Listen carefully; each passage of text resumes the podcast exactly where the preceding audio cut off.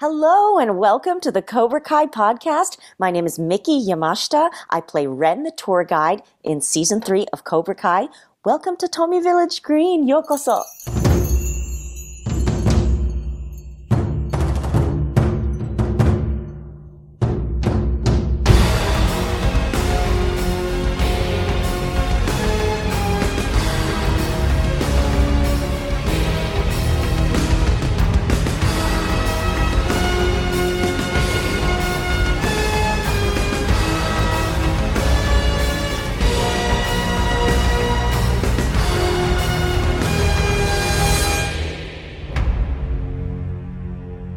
Welcome back to another episode of Cobra Kai Companion, and I am Peter.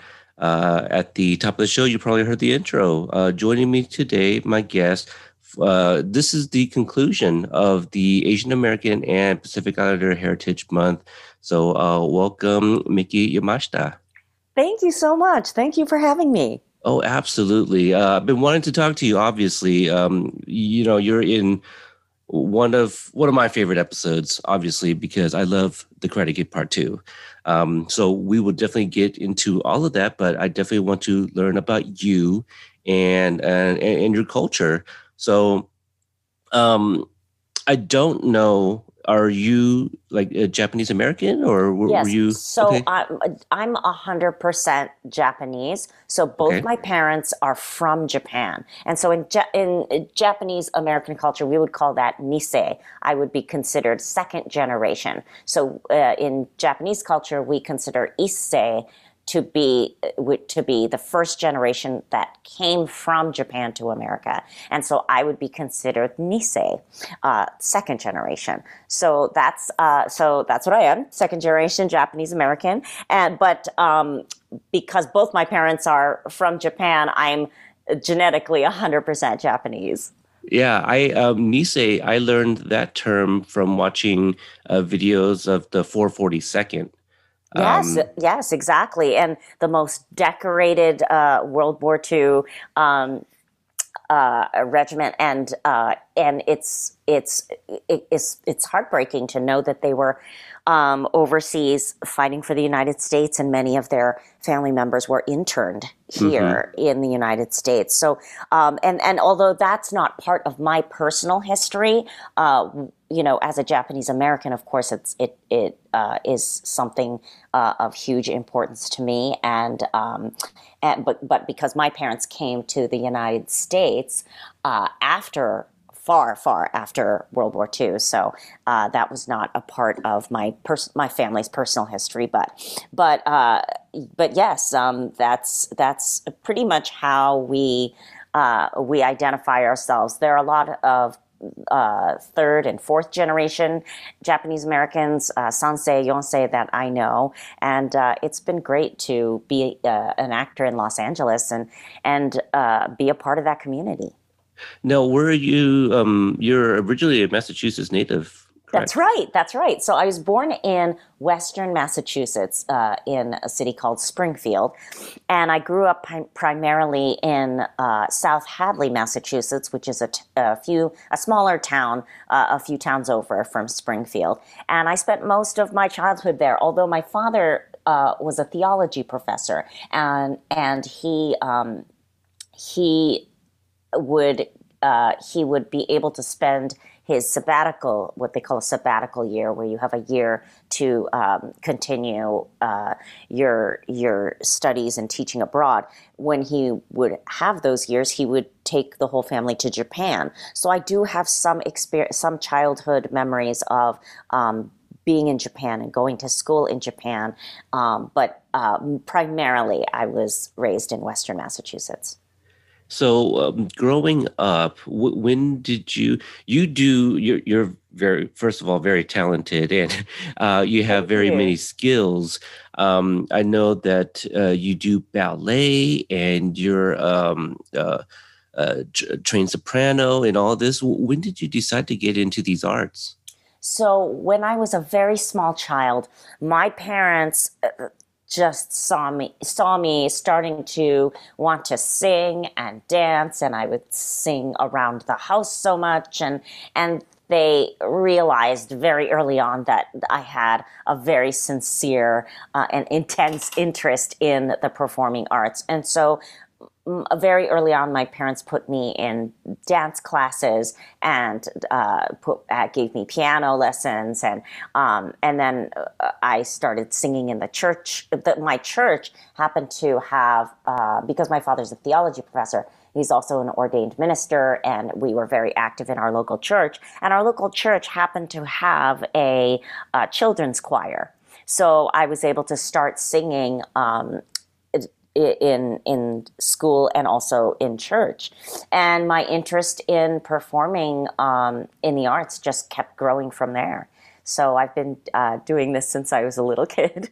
Yeah, yeah, absolutely. Now, um, the, the, the acting part was that because you were already singing, you know, at church and things like that, or was there um, like so a, a, yeah? I ahead. started getting involved in um, in drama club at school and we were putting on plays and we were um, some of them were musicals and so that was great because that enabled me to sing and dance and act on stage all at the same time.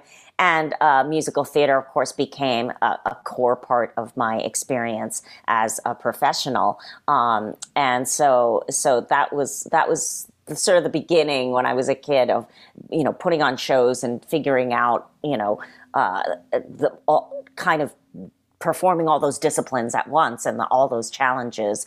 Um, I started uh, taking him on early on, so um, so it was it was a great. I, I was a part of the a children's choir. I was part of at, at church, but also at like there were a lot of choirs um, show choirs and like and uh, concert choirs and stuff at school. So I, I was just involved in anything that was musical or theater related. So how does one go from you know singing in choirs and plays to singing opera?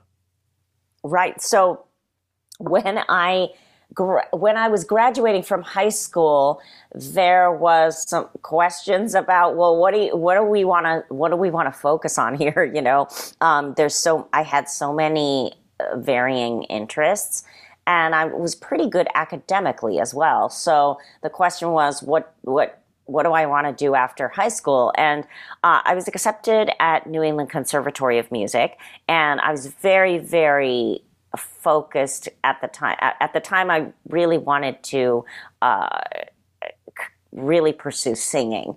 Um, I felt that that was what I was strongest at at the time. And so when I was accepted at New England Conservatory, in, and that is a music conservatory in Boston, um, my parents wanted to encourage me to formally, uh, in a college setting, uh, study singing. So they encouraged me to do that, and so uh, the I I studied almost exclusively classical singing for um, the two years I was at the conservatory. So uh, it was it, it it seems unrelated, but it's actually classical training is, as a dancer and as a singer and as an actor uh, with Shakespeare and everything. That's the basis of uh, what all you know theater is based on you know so the classical arts is where it all began. So uh, it wasn't too far of a leap for me. And i did learn a lot of incredibly important um, vocal technique that still helps me today. Yeah yeah absolutely. Um, you know a couple um, titles that really stick out in, in your resume west side story the king and i. Uh, yes. what were some of your uh, favorite um, I, I, guess performances uh, that that you were a part of? I I loved playing Maria in West Side Story because it's such an iconic role and the music is known to everybody, right? Mm-hmm. So to be able to sing that music and play that role it, uh, uh, is it is just that was a huge breakthrough for me because I remember I was I was at that theater for the whole summer doing various uh, other shows, and uh, I I did there. I wasn't expected to. I, I was supposed to just be in the chorus, and then something happened where they lost the person that was going to play Maria, Oh and gosh. I and th- they said you're doing it, and I said, oh, okay.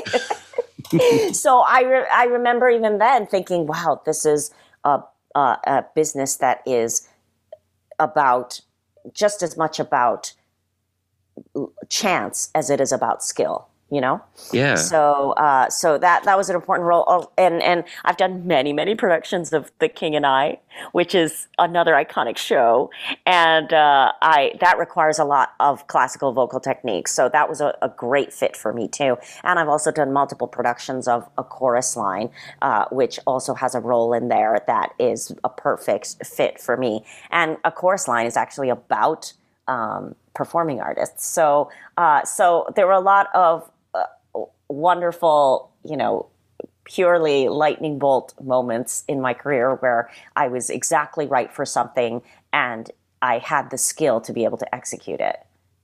Is- and I was in the right place at the right time. Yeah, yeah. li- li- Like you said, it it was all chance.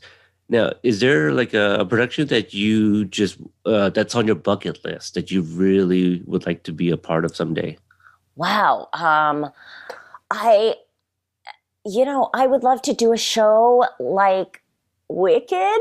Okay, yeah. Um, you know, Who or does it?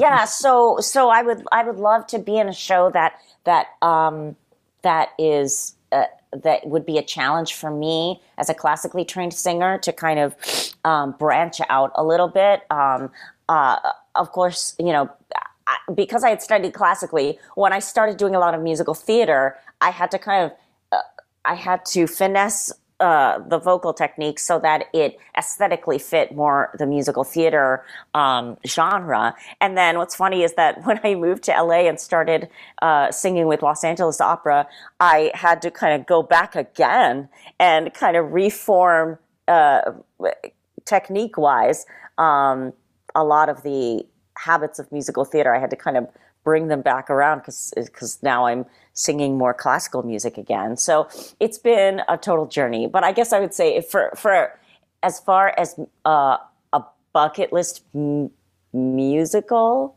I would love to. I would love to do Wicked.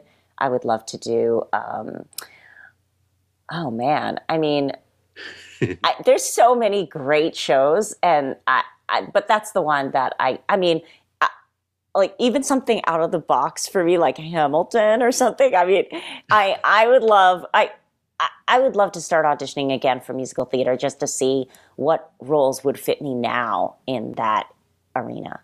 Right. And as of right now, there's not a lot of productions or going on, right? With the Right. So yeah. um, the pandemic really uh, just made a devastating impact on the on live theater, of course, and um, so I think that I'm really hopeful that we're co- now coming to the end of this uh, this whole this whole year and a half of just absolutely no live shows.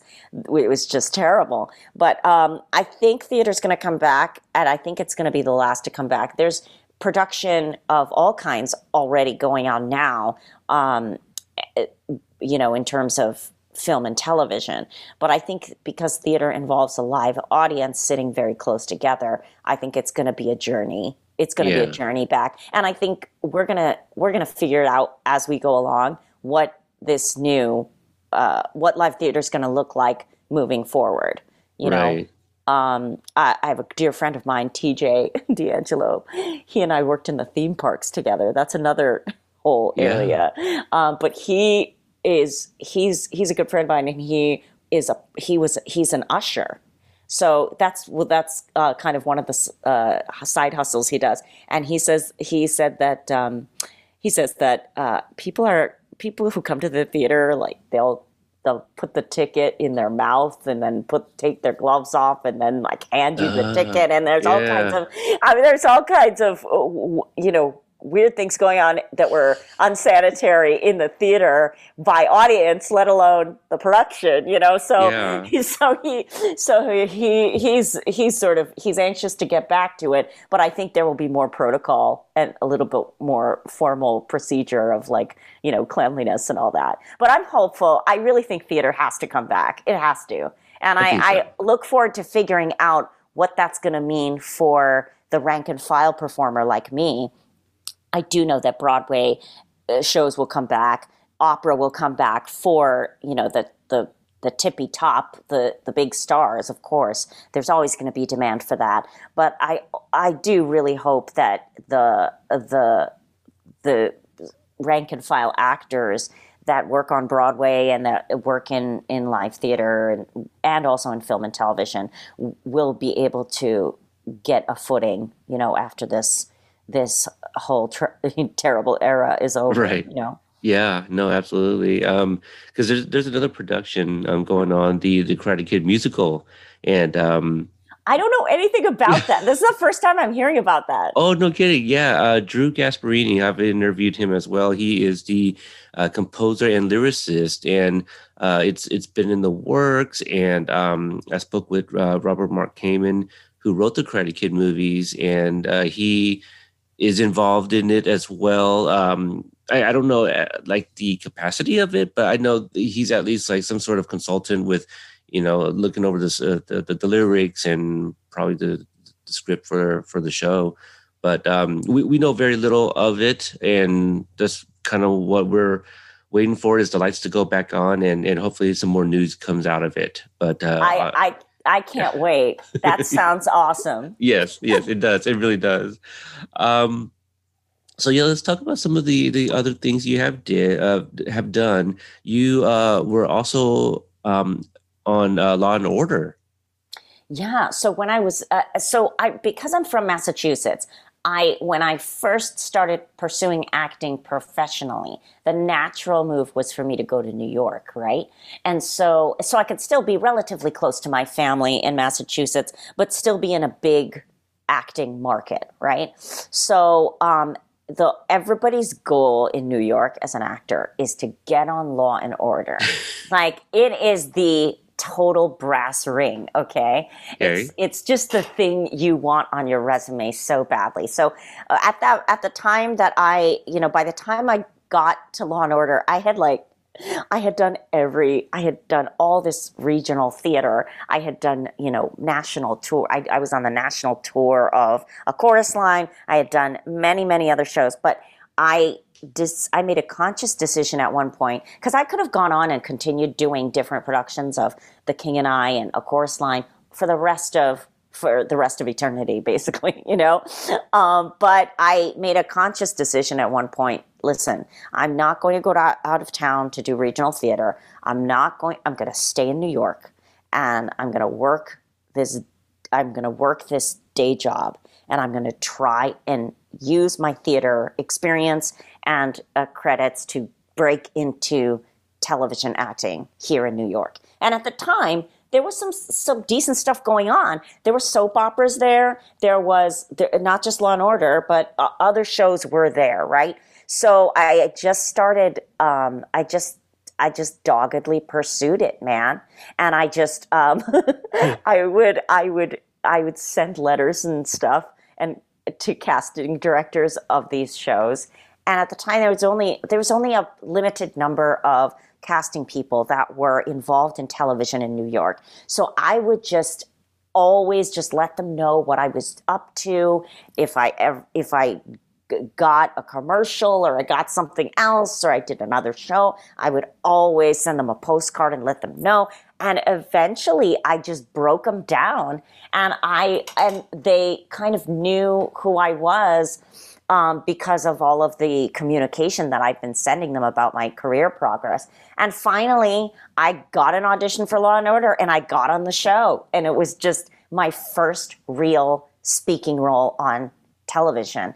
And that was when I had a, I officially was able to say, "Hey, I I'm on TV." Yeah. And so um, that was the beginning of me uh, being uh, establishing sort of a foothold in film and TV, and then things started rolling from there. I got, I got, was able to get on all the soap operas there, and I was able to get on. Uh, I, I, did a pilot for the Oxygen Channel, which at the time had just rebranded itself um, and was uh, was pushing more content with um, with uh, with women of color, and so things happened. Uh, you know I, I, I wish I could say it all snowballed, but it kind of happened, you know, at a slow but steady pace. And I was once I was able to come to Los Angeles, I already had um, credits on network uh, network shows, and that that was important for me. So um, so I was able to come to Los Angeles, which is the biggest possible market for actors uh, with with some stuff on my resume. Yeah, and how how does one get on like uh, Jimmy Kimmel and the Tonight Show with Jay Leno? Um, so they have uh, in-house casting directors as well, and so when they're doing a certain a certain type of sketch, or they need like a lot of times with the late night comedy shows, there'll be um, there'll be they they need people who are celebrity impressionists or they you know they need people for sketches all the time. So so right. they have a casting director, and so if you're interested in pursuing uh, sketch comedy and or and you're doing that stuff on stage here in LA, um, those are the casting directors that you would target. And I used to when when I came to LA, I started doing the same thing that I was doing in New York, where I would just reach out to casting directors um, and just start sending them things so that they would know who I was. Um, and and of course you pursue uh, you pursue representation that can officially kind of uh, submit you to casting on your behalf when there's a role that is right for you.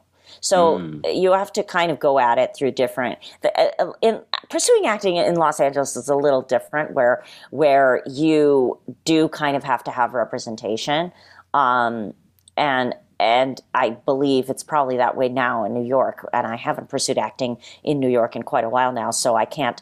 Uh, I don't know what the environment is like there now. But when I first started in New York, there was more of uh, there was more. Uh, New York kind of respects people who are who are uh, self starters, you know, mm. and so they will totally they will totally accept communication directly from actors. And I think I think in LA they do too, but it's. Um, there's just so many of us that you kind of do have to have official representation and agent to represent you to casting.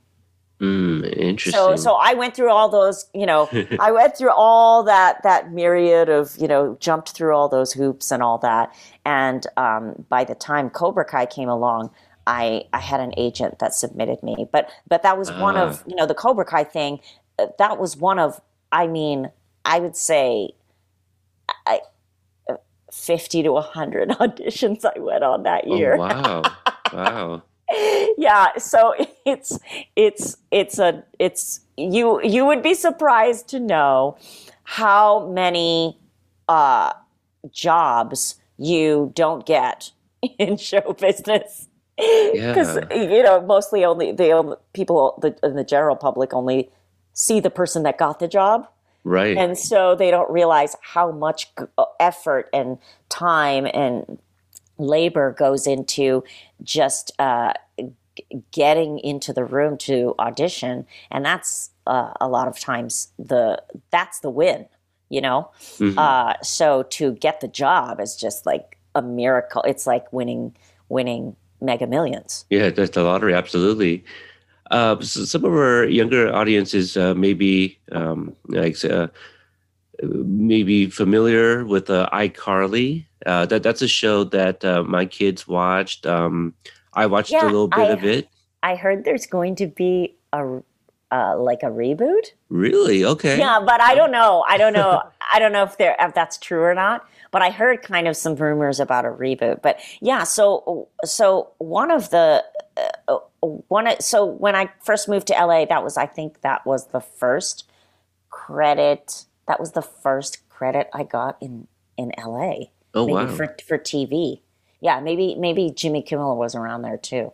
But um, but yeah, I mean, I s- slowly you gotta you gotta you know, it's when you look at someone's IMDb, it's like, oh wow, look at all these jobs they got. Yeah. But um, there's a lot of struggle in between. Sure. you know so uh so yeah it's it's it's a total miracle when you get something like iCarly that a lot of kids uh, like millions of kids watch um and you know i uh I recurred on a series called The Lion Guard, and that was an animated series. So I was only my it was only my voice that was heard. Um, but uh, uh, but The Lion Guard is which is a Lion King spin-off show that was on the Disney Channel. That has so many legions of fans too. And it's now it's now playing on it's now on disney plus Right. but it was originally on the disney channel. And i would get you know there were uh, friends of mine who had kids who were very young. They uh, they would say my my kids are obsessed with the lion guard and they would be so excited to see um, to that they knew someone who voiced a role voiced a lion you know yeah. uh, yeah. a Lion King lion. So, uh, so yeah, it's there's there's a lot that of really hard work uh, that you don't see actors doing that no one sees. You know, there's a lot of training and a lot of auditions and like so when you see people uh, who have a, really significant career, it really it speaks a lot to their tenacity and it speaks a lot to the the perseverance. Yeah, no, uh, the Lion Guard was absolutely one um, one of the other things I was going to bring up. Uh, you voiced the character of uh, Nirmala, and um, you know I watched a couple of uh, uh, episodes of it, and uh, she reminds me of um, kind of a Miyagi uh, type character. You know, Yeah, very yeah, wise totally. and healing. Yeah, yeah. So, um, can, can you talk about like how you uh, were able to kind of uh, land that role and just your experience from filming or um, yeah Yeah, so I had a commercial agent. They were representing me for on camera commercials. And they had a strong voiceover department. And they said, listen, we would like to start submitting you for voiceover. Is that something you'd be interested in? And I said, "Uh, sure, I'd be interested in it, but I have very little experience. So, um, just so that you know that. And at the time, voiceover was kind of moving in a new direction, especially with animation, right? Where um, in the past, you would be able to, people would be able to cast, you know, um, white actors in roles that were. Uh, depicted as people of color and they were really wanted to move away from that and get a little more authentic and specific with their casting which i applaud you know Mhm, um, to give more um, especially asian american actors voiceover is such a closed tight tight knit community that it is very difficult to, to break in as a new person.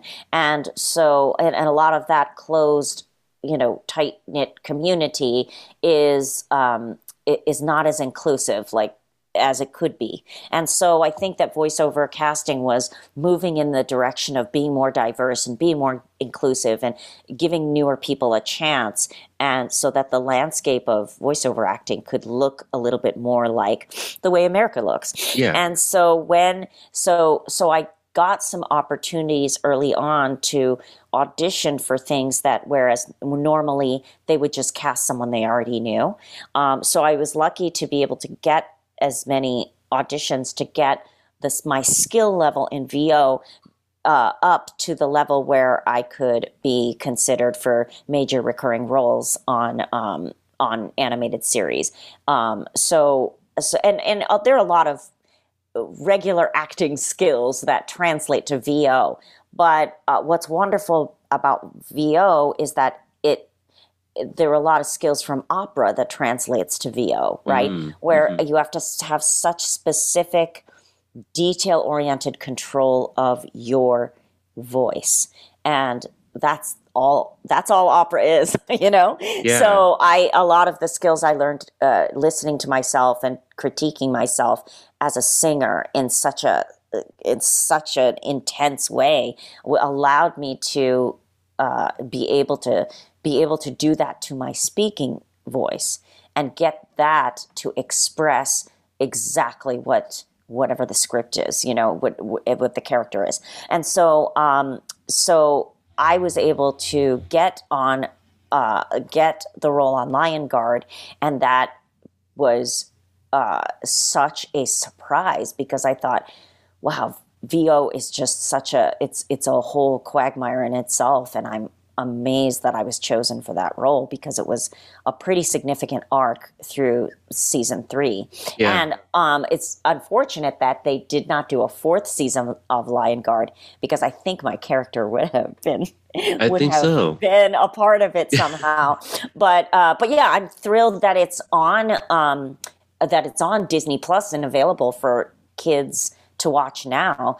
And um, I, I, it was so surreal just to be able to see my voice coming out of a a Lion King lion, you know, who yeah. which is so we're so used to seeing seeing the uh, uh, the the renderings of Lion King lions. They're so iconic and the Disney Lion King lion, you know, and, and the, the Lion Guard is basically follows the story of Kion, um, who is the son of Simba. And so the story continued and to, you know, for me to be able to be a part of it at the time that we finished recording season three, um, of Lion Guard, the live action Lion Guard was coming out with Beyonce.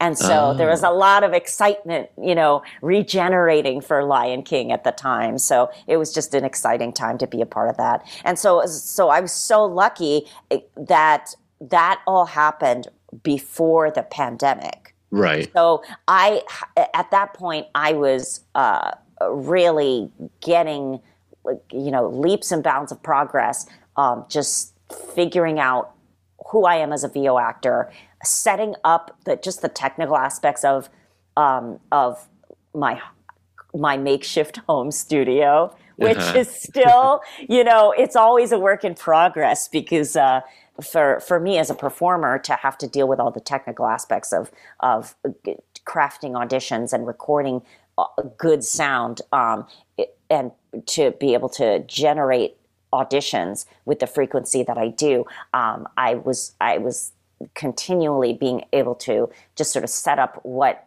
what my VO home studio was going to look like. And then what was great was that was finally set up when the pandemic came. And so I was I kind of had a head start. I was a few steps ahead of other actors who had never done VO before. And then when all of television production shut down, the only thing that continued was voiceover.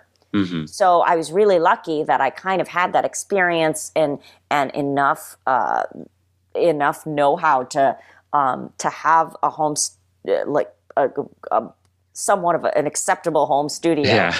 um, to be able to continue voiceover uh, during the pandemic when eh, there was nothing else going on at all.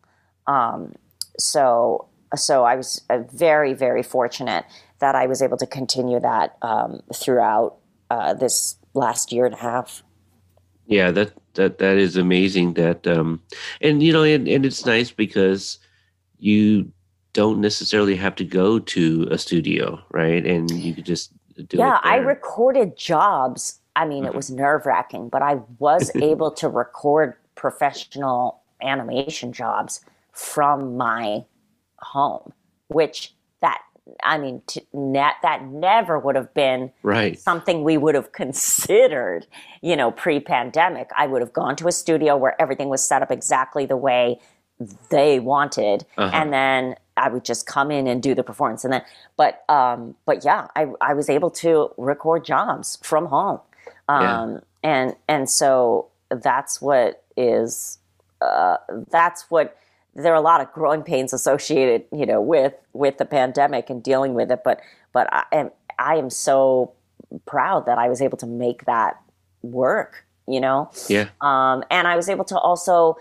give a lot of solid advice to actors who uh, decided when the pandemic happened. Well, I want to continue acting, and I might as well just start figuring out uh, figuring out if I can pursue voiceover. So I was able to give a lot of advice to actors who were new to that space, mm-hmm. which is great.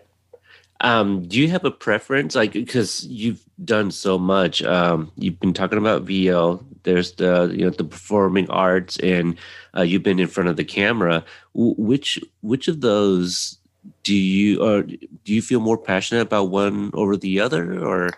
I'm really excited about the prospect of going back to pursuing um, on camera acting. Mm-hmm. Um, I think that just like just like theater, it's going to take a while to figure out what the new established normal is going to look like. We're doing a lot of uh, actors are doing a lot of what we call self taping, mm-hmm. and so we're doing a lot of auditions that would have normally pre-pandemic been an audition you would physically go to. A lot of those are now auditions that I have to tape myself at home at, on camera and and and for me to produce a VO audition is pretty easy. It's a pretty simple process, but for me to produce an on camera uh, audition from home is a little bit more involved. And so I'm experimenting just like I did with my voiceover studio at home. I I'm experimenting with different lighting and different audio and like ways to make myself look more professional. And every actor's going through this right now. But I am excited about, I, think what I'm most excited about is going back to pursuing uh, on camera episodic television and film acting. So I, that's, that's what I'm hoping uh, will resume uh, for me very soon. Yeah, yeah. I'm well, fingers crossed for sure. Um, yes yeah, as as productions are sort of starting to kind of um, get back up. Um, so you're so so you're based out of LA. Yes. Right? Okay. So Cobra Kai films in Atlanta. I think most of our listeners know that.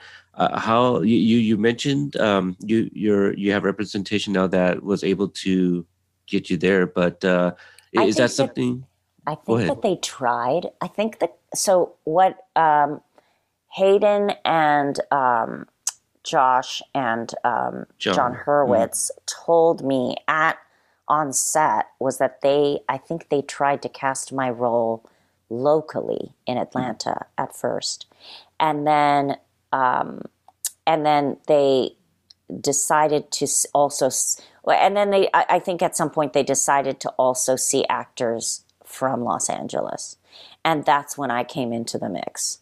Uh, so I, that was an in person audition.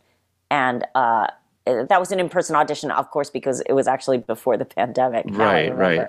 But mm-hmm. uh, yeah, so once they started, I think I think they did try to cast it locally, but and, but decided to see actors from Los Angeles. So so I was able to go to Atlanta to to shoot, and then um, and I when I think back at it now, it was the fall of 2019, right? Mm-hmm. That's when I shot. And then they were telling me on set it was going to be, um, it was going to be uh, on, at the time, the show was on YouTube. You know what I mean? So, right, correct. Uh, so it was a YouTube Red or YouTube Premium show. And so they said it's probably going to be dropping next summer so June of 2020. And I thought, wow, that's kind of a long time, but okay. And I was super, I was just so thrilled to be on, on the show. I yeah. was, I was just so excited. I was like, whenever, you know, yeah. whenever you put it on, I would be there with bells on. So excited, you know?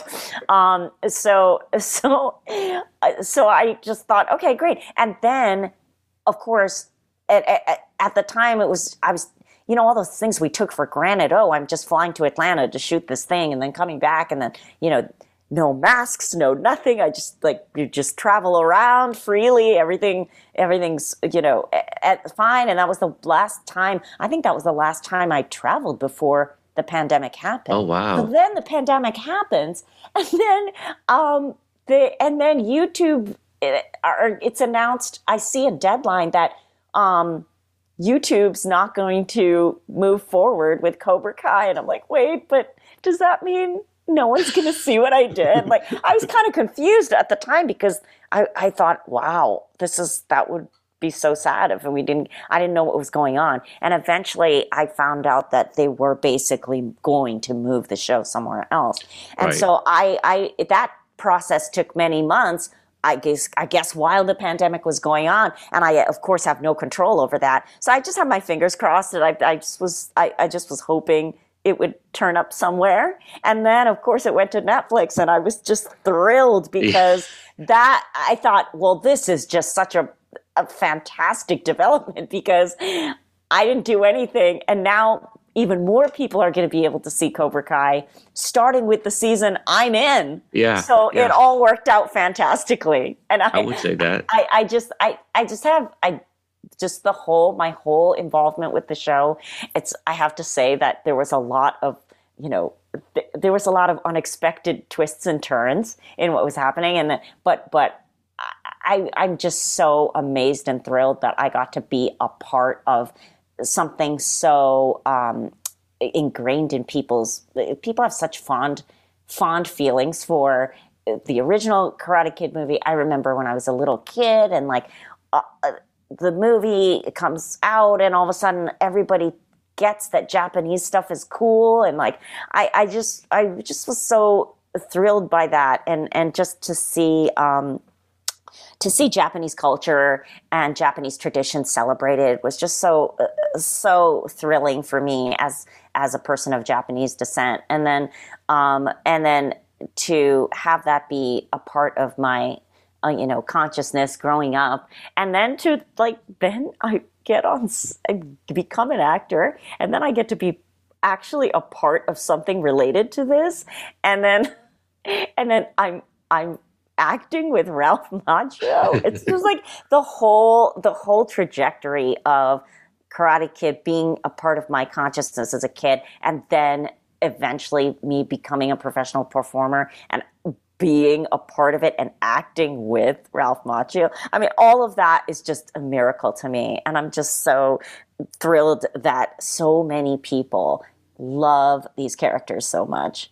It, yeah, it, I, I'm just, I'm just amazed at the amount of love that that that came out you know came out to really celebrate this story and this these characters and and when the show debuted it was just people were went crazy i mean in the beginning of this year when eh, we were still in lockdown you know mm-hmm. um, when the show came out and people just i mean everybody's I've never been in something that like that many people were excited about honestly.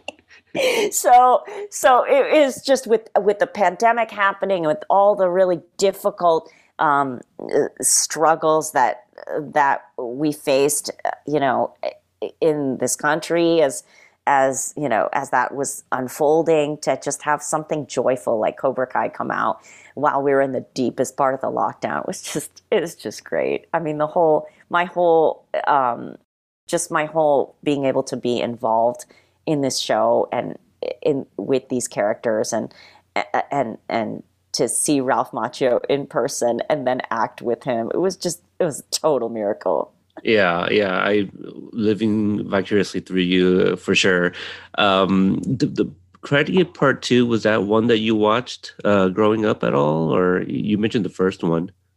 Yeah, and I mean, I, I I didn't even tell you when I was when I was in Atlanta on set.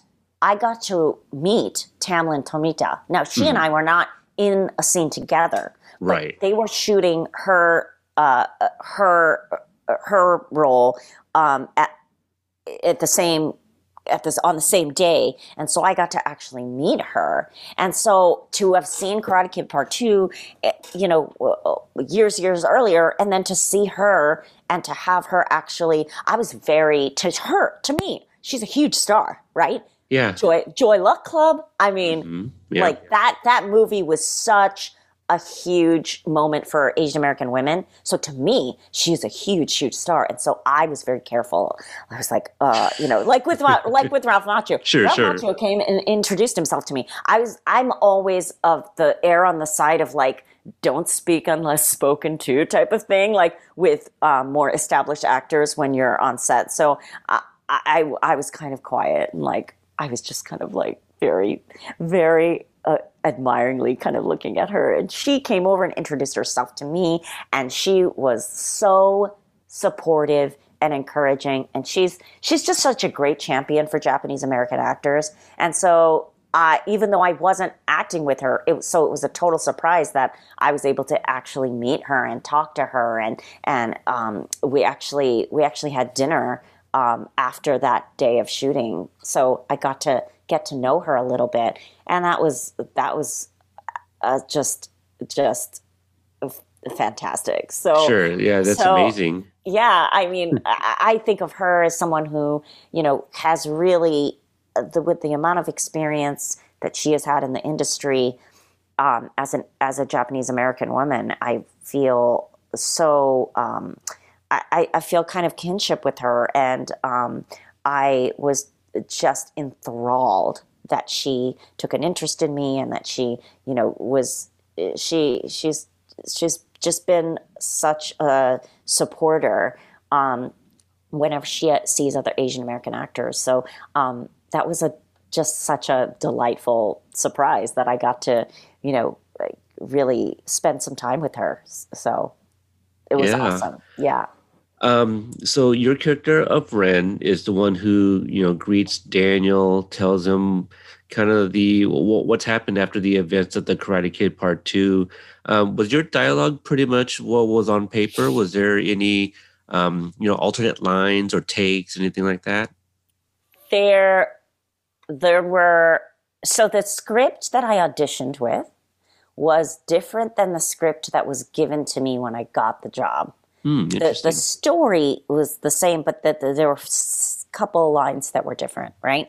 So then on then when I got to the set, there were a couple of ch- lines changed again. So there was a, Jersey Mike's was I think the line that I ended up ta- saying, right? Mm-hmm. And then there was a there was something else. There was something I was I, I there was some other the two the two restaurants I mentioned are like we're we're different. Mm, I see. And they changed it to Jersey Mike's on the set as we were as we were shooting. So like so I can't remember exactly what the previous what the previous um, mentions were, but um, yeah, we we we tweaked it. They tweaked it a little bit as we were rolling.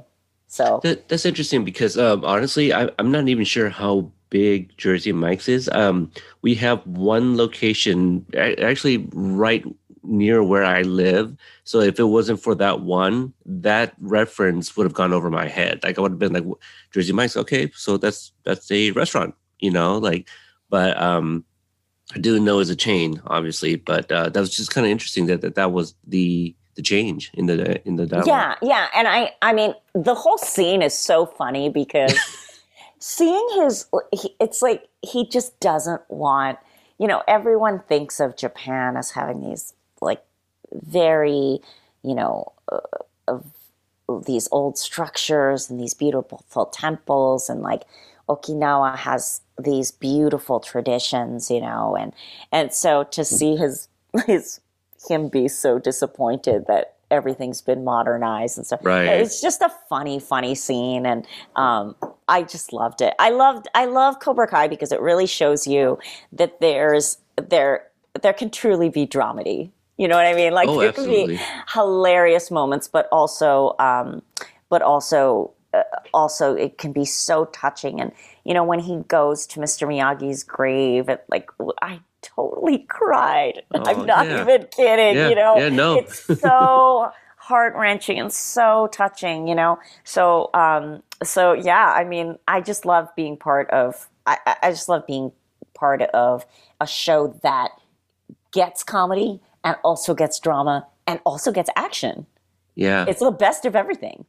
Yeah, it, it really is. It has um, something for everyone. You have the legacy characters as they're called, the ones that we grew up with, and then you have like this you know, new generation of kids that the kids of today can relate to.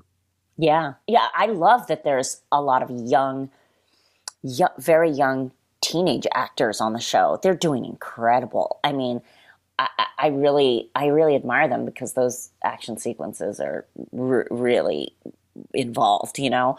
Mm-hmm. Um, and they carry a lot of weight acting wise on the show too. So, um, so I I'm so glad that because of them, a new generation of people can, you know, have their interest peaked in these characters, and then hopefully they'll go back and see the original movies too. Oh, absolutely. It, it, it is kind of funny because like when we did um, interview some some of the the younger cast, like uh, earlier on, they had mentioned, yeah, n- never saw the Karate Kid, and well, got got the role, and maybe now's a good time to watch the movie. Right, uh, right. So yeah, kind of interesting how, how how that happened. I'm so glad that they were able to they were able to flash back to the actual scenes in the original films. I mean, that's right. just that's just amazing to be able to get uh, to be able to work that out, you know, from a legal perspective, let let alone, you know, just let alone being able to work that creatively into uh, the current show. But um, it's just so beautifully done, really. Yeah, absolutely. Um, as we uh, get ready to wrap up, there's one other thing I kind of wanted to bring up and have you just kind of uh, shed some light on. Um, you had a post on your Instagram, um, uh, Lea Salonga, I, I, believe, right? Is that uh, how you pronounce her name? She um, mentioned in an article uh, that you wrote about uh, Asian American uh, women and and basically in Hollywood, and um, I believe it was possibly the, the lack of representation or uh, the difficulties of landing jobs. Yes, was this about the Little Mermaid? Uh, you know what? I did not see the article. I, I only saw the post. I think, yeah, yeah, yeah. So I had written. So, so there was a national tour of the Little Mermaid that went out before the pandemic, and it was it star in the Ariel. Uh, the main character was uh, an Asian female actress, and um, and I think she experienced a lot of. Uh, unfortunately, backlash. a lot of backlash mm-hmm. um, because people expected Ariel to not be Asian American, and uh, I wrote an article about um, about the need for basically the need for inclusivity and to be able to reimagine a lot of the um, more established theater intellectual properties in a way that um, that allows more op- for more opportunities for uh, actors of color. And I think and Lea Salonga read the article, and I and she shared it, and so uh, that was a wonderful moment for me because I you know look i look up to her very much. You know she's a musical theater performer with a lot of i mean she's a tony award winner right? Mm-hmm, yeah. um, and she uh, she's so she's uh, a very um, high stature star in musical theater for um, and someone that a lot of Asian American performers look up to. And so I was thrilled that she read my piece and also uh, was able to share it. So that was thrilling. That was exciting. I wish I could do more writing on uh, topics of inclusion and diversity in the arts. Um, but I I feel like it's just as important for me to go out there and actually get involved and and um, and do my part as an actor to be seen and to be heard you know so yeah absolutely so, so there's a lot i've i i mean i i could start uh, a blog or a podcast or something where I talk exclusively about those issues, which I, I think are really important. But um, but um, I do th- I am hopeful because I think I think the landscape is starting to change. I think I, I think Asian Americans are becoming more visible in um, mainstream film and television. And, you know, uh, of course, there's still, I'm constantly auditioning for like nurse number two or like, you know, mm-hmm. yeah. there's still, it's still a struggle to get to not, to not be the character that Tell, helps tell someone else's story, but you know to be featured and and to be um, to have to have our stories told too is very important. So, um, so I, I I love Cobra Kai because it it it really starts to tell those stories, you know, of uh, of, um, of of Asian Americans and just celebrate Asian culture, and so um, so I, I, I definitely I'm, I'm so lucky that I got to be uh, a part of something that that celebrates Asians, and you know, I mean, it's still it's still May. It's Yeah, still yeah. Asian Yes, uh, Pacific Heritage Month. So,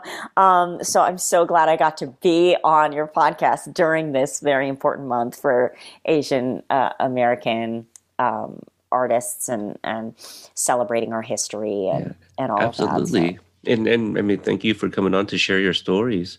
Um, is there something that you might be able to promote, or uh, something that maybe we can look out for that you're working on? Um, well, my social media handles are Miki M I K I four one zero, um, Miki four ten because I'm four feet ten inches tall. My wife is the same height. so yeah so um i so i'm on instagram and i'm on uh twitter as well. And i always put my uh i, I always do announcements uh, there uh, for the things that i'm working on. I'm i'm recurring on an animated series right now which i don't think i can talk about quite yet. Okay. but i play multiple characters over multiple episodes of this new series. And i hope it's i, I think it's going to come out in the fall Oh, awesome! That's uh, yeah. That well, that's just a few months away. So Yeah. very excited for that. Uh, so yeah, I, I follow you. So definitely um, give Miki a follow uh, to get all the updates and and I, I and I share things like that in in my stories too uh, when I see them. Um, Cool. you know, just kind of get things out and um, because you know, I uh, after speaking with somebody, I try to follow you guys' work, and if I get a chance to watch something, I will definitely do that. You know, just because um, you, you just n- never know what you might miss out there. Uh, like the Lion Guard, for example. Like you know, Yeah. if not maybe for this uh, interview, maybe um, somebody doesn't uh, they wouldn't have checked that out, but. I'm a big fan of The Lion King, and when I saw that you did voice a character, I was like, "Oh, well, I got to watch a few episodes at least, you know, to kind of see what this character's like." And like, like I mentioned, kind of like a Miyagi character, you know. So, um, Right. I hope people go check out those episodes of yours. Uh, so th- th- those are your socials uh, for anyone that uh, still has not yet followed us. Um, I'm on Twitter at Cobra Kai uh, Pod, on Instagram at Cobra Kai Companion, companion spelled with a K. Uh, so I want to thank everyone for listening. And if you enjoyed this installment of our AAPI Heritage Month uh, uh, series, uh, we have, I- I, I believe, at least four others uh, that I um, interviews that I have spoken to uh, AAPIs about, about their heritage and culture. So uh, thanks everyone for listening, and we'll catch you next time.